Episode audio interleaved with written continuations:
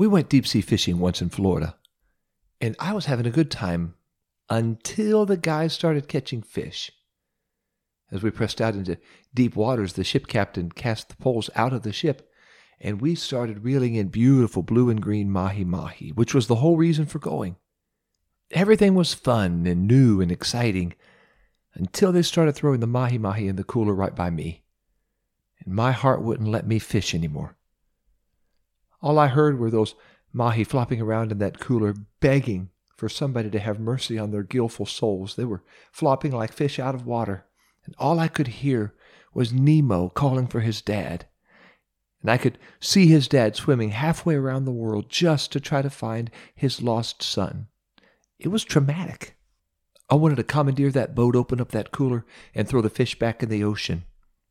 But then I'd have to explain to all my friends why they spent hundreds of dollars to go deep sea fishing so I could throw their fish back into the deep sea. I stayed put right on top of that cooler until I didn't hear any fish flopping anymore.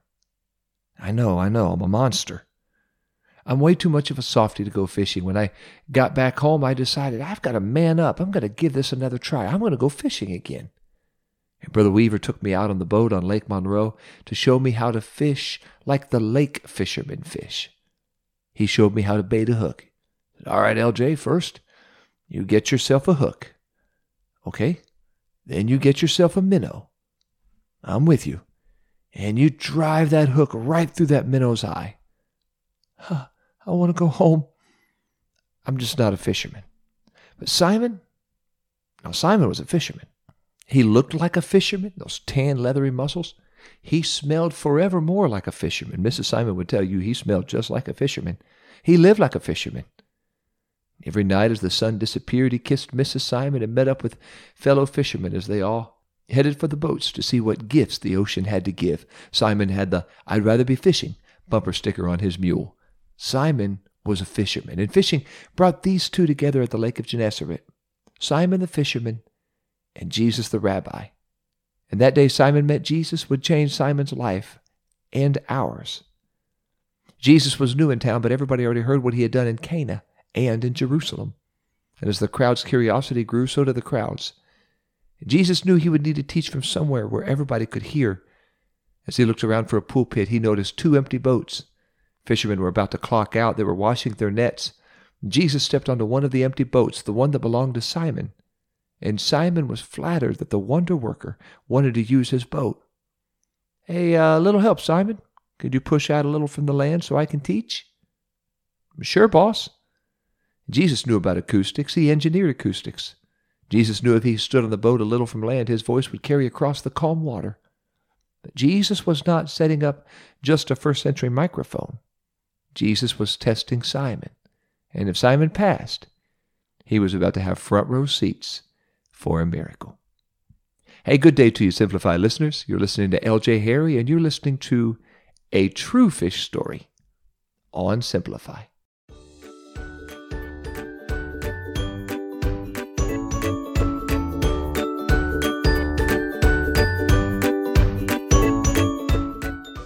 The crowd sat there with their jaws on the beach because of the power and the authority in Jesus' words. And then suddenly, Jesus turned to Simon and said, Launch out into the deep, let down your nets. You're going to catch a lot of fish. One of Simon's eyebrows raised. He looked at the rising sun and the calm waters, then he glanced back at the shore and all of the clean nets. Fishing was done for the day. They would have to eat grape nuts for breakfast since they didn't have any fish. But Simon was impressed by Jesus' words, but he thought, why don't you just, why don't you leave fishing to the pros? And Simon answered Jesus, hey, listen, boss, I, I know you're a great man, quite a carpenter, you're a silver tongued speaker, you're a miracle worker, and I don't know nothing about those trades, but I do know fishing. And we fished all those waters all night long last night, and we didn't catch nothing. Simon thought back to the last long eight boring hours in the boat as he thought about getting a bumper sticker that reads, I'd rather be sleeping. That night was a colossal waste of his time. No fish in that lake interested in ending up in his frying pan. And every good fisherman knows you don't fish during the day. Fish feed at the surface of the water after the sun has gone down and their predators have bedded down. When the sun rises early in the morning, the fish pack it in and head for deeper, safer waters. And Simon and his fellow fishers fished all night. If the fish were there, they would have found them. And if the fish were going to bite, they would have bitten. They were done for the day. They're not biting, and they're not swimming into the net. But maybe Simon was starstruck, or maybe just to humor Jesus. Simon said, But I'll tell you what, here's what I'll do. Here's what I'll do for you. I will let down a net because you say so, just to make you feel better. Jesus said, Throw down your nets, plural. Simon said, We'll throw in a net, singular, because Simon expected more of the same. Nothing has changed since Jesus showed up, except Jesus showed up. And Simon threw that net in the water. The smug smirk on his face turned into a whoa. Every fish in the sea was now in the net. He could not believe his sleep deprived eyes. He grabbed to the net, but he couldn't budge it. His muscles flexed for all they were worth, and he still couldn't budge the net. He yelled for his buddies in the other boats to come and help him before the fish took him under and took his net with them. And they worked together and pulled in one net full of fish, so full they had to throw fish in both boats, and then both boats began to sink from, from all those fish in the same waters these fishermen had finished fishing. Here's how great and good God is. Simon had no faith. He didn't expect a minnow to come near his net.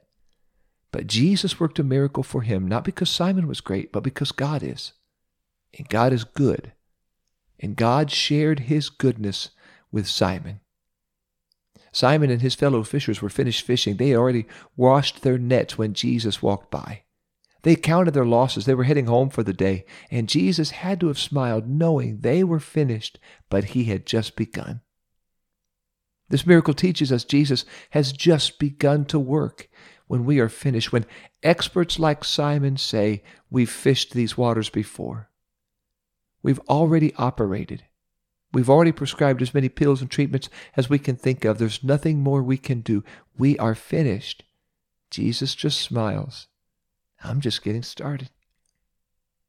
What miracles does God have in mind for us? Some say Jesus doesn't work miracles anymore, but shh, don't tell him. He doesn't know that. He's still healing the sick and opening blind eyes and unstopping deaf ears and removing tumors and straightening crooked limbs. Had a missionary to Poland who was testifying about miracle after miracle after miracle in their country, and many of the people in their country call themselves atheists. They, they are finished with faith. They don't have any faith in the God we put all our faith in. And even though they are not towering paragons of faith, God is working. The missionary told them in a service Jesus was able to heal anybody who needed healing, and an elderly lady in the back came up to the front. She was carrying her four year old granddaughter. And she looked at the missionary and choked back tears. And she asked them sincerely, Can your Jesus heal my granddaughter? And the missionary answered, Yes, he can. What's the problem? The grandmother showed him the little girl's crooked foot. She was born with it.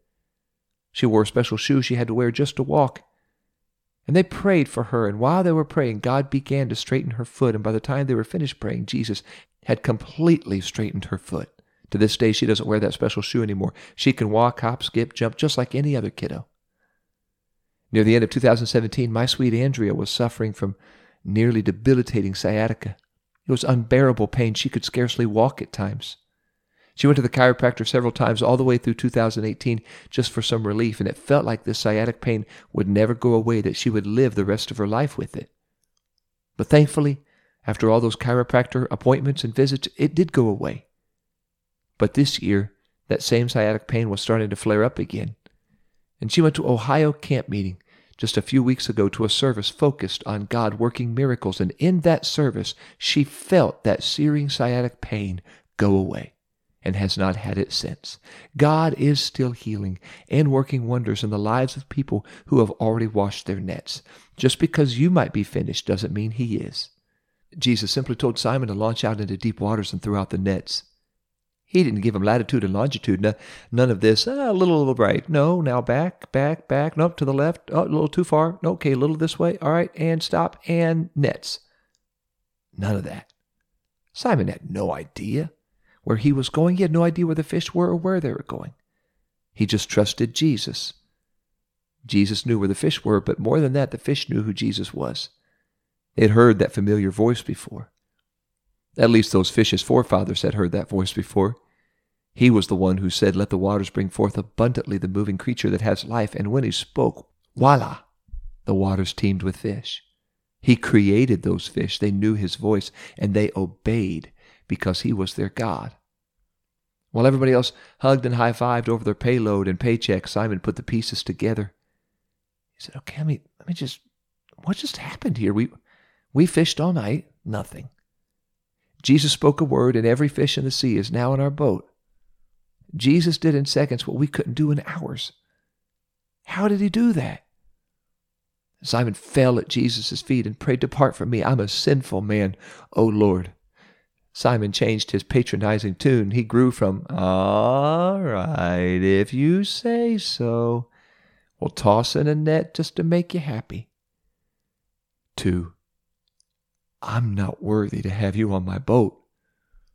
And this time he didn't just call Jesus boss, he called Jesus Lord. Now Jesus had his attention and said, Don't be afraid, Simon, because from this day forward you will be a fisher of men. Jesus came to the lake to catch more than the crowd's attention. He came to catch Simon's heart. Because Jesus had a mission for Simon, even Simon didn't know about. He would use Simon to preach the gospel and the salvation message of repentance, water baptism in the name of Jesus Christ, and the infilling of the Holy Spirit to the world. That day, Simon left his nets, left a successful fishing business, and followed Jesus. And from that day to this, all our lives are richer for it. Let's make it our mission all our days to follow Jesus and lead everyone we can to follow Jesus. Simon gained everything by following Jesus. So do we. I want to pray that the Lord would help us to trust Him and follow Him all our days. Lord Jesus, I know you're able to do anything. You're the Almighty God. You're the God over nature. You're the God of creation. You're the God over the, the waters. You're the God over the fish. You're the God over the seas. You're the God over cancer. You're the God over every illness, every disorder, every disease. You are Almighty God. I pray today, Lord, Help us to have faith. Help us to trust you. Help us to believe you. When you say throw in the nets, help us to throw in the nets. Help us to do exactly what you say because your word has all authority and power. I pray today, Lord, for those who are finished with faith, those who are discouraged, and those even who despair of hope. I ask you to encourage them, Lord, to minister to them, to bless them, to be with them, to help them through whatever they're dealing with and going through. In the name of the Lord Jesus Christ, work miracles in their lives. God, I pray, work wonders in our lives. Let us see the hand of Almighty God at work and know you are for us, you are with us. Jesus, we love you. We magnify you today. I pray this and thank you for it in the precious name of Jesus Christ. Help us to follow you and lead everyone we can to follow you as well. In Jesus' name, amen. Hey, thanks, Simplify listeners. Be sure to click subscribe and share and share this episode with others who may need to hear it and be a blessing to them as I hope it has been a blessing to you. Got a couple resources would love for you to pick up. Uh, two books I've written. One is called Simplify. It's the devotional that launched this podcast. And then the other is 10 Words, a practical look at the 10 commandments. You can pick both of those up at pentecostalpublishing.com or Amazon or our charming bookstore here in Mount Vernon, Ohio, called Paragraphs at the corner of South Main and East Ohio.